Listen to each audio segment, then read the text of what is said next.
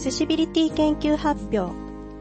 この番組では視覚障害者の生活に役立ちそうな機械や情報を研究している私、ミナが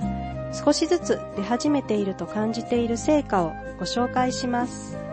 今日の BGM は9月第1回の秋らしく、音羽桜さんのコスモスの咲く頃にです。季節感のある BGM をありがとうございます。今日は6月に新しく音声ガイド機能がついたヤマハの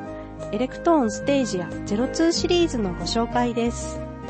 エレクトーンはだいたい10年に1回次の機種が発売されるそうで、現在の02シリーズは2014年に発売の機種です。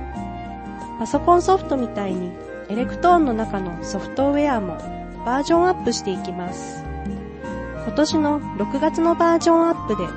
視覚障害者が操作しやすいようにという目的でタッチパネルやボタンの読み上げ機能がつきました。この音声機能を使える機種はエレクトーン02シリーズのスタンダード、カスタム、プロフェッショナル、カジュアルです。まず6月に公開されたバージョンアップデータを USB にダウンロードし、エレクトーンの USB 端子につないでバージョンアップします。それとは別に音声データをダウンロードして USB メモリに入れます。この USB メモリーは演奏に使うレジストレーションデータ用とは別にすることがヤマハにより推奨されています。最新のバージョンになっているエレクトーンに音声データの USB を挿すとその後の本体での操作から音声で内容を教えてくれるようになっています。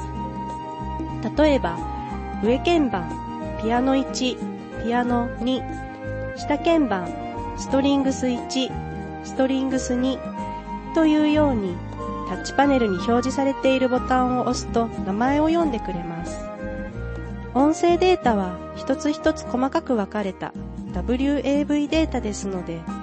USB メモリー内のレジストレーションデータの曲名などは読み上げられません。また、リズム編集の画面での音符の種類は読み上げられません。高速再生にはおそらく対応していないと思います。などなど思いつくところはいろいろありますが、タッチパネル式楽器に音声ガイドがついたというのはとても大きな出来事だと思います。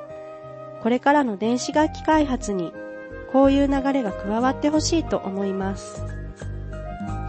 8月27日日曜日の高尾駅名店街納涼祭前の音楽教室の生徒演奏イベントでエレクトーンカジュアルの演奏とともにこの音声ガイド機能の紹介をしました。ツイッターのフォロワーのオンドリさんが来てくれて一緒に合奏した後、オンドリさんにも一曲弾いていただきました。視覚障害者が電子機器や楽器を使いこなす姿をいろいろな方に見てもらって、より使いやすい機器に思いを馳せてほしいと思います。今日の放送はいかがでしたでしょうか？番組宛てのメッセージをお待ちしています。メールアドレス A. C. C. S. acast.com 小文字 a, c, c, s, at, h, i, m, a, r, a, j, i, ピリオド c, o, m までお送りください。番組専用メッセージ投稿フォームからもお送りいただけます。以上、ミナのアクセシビリティ研究発表でした。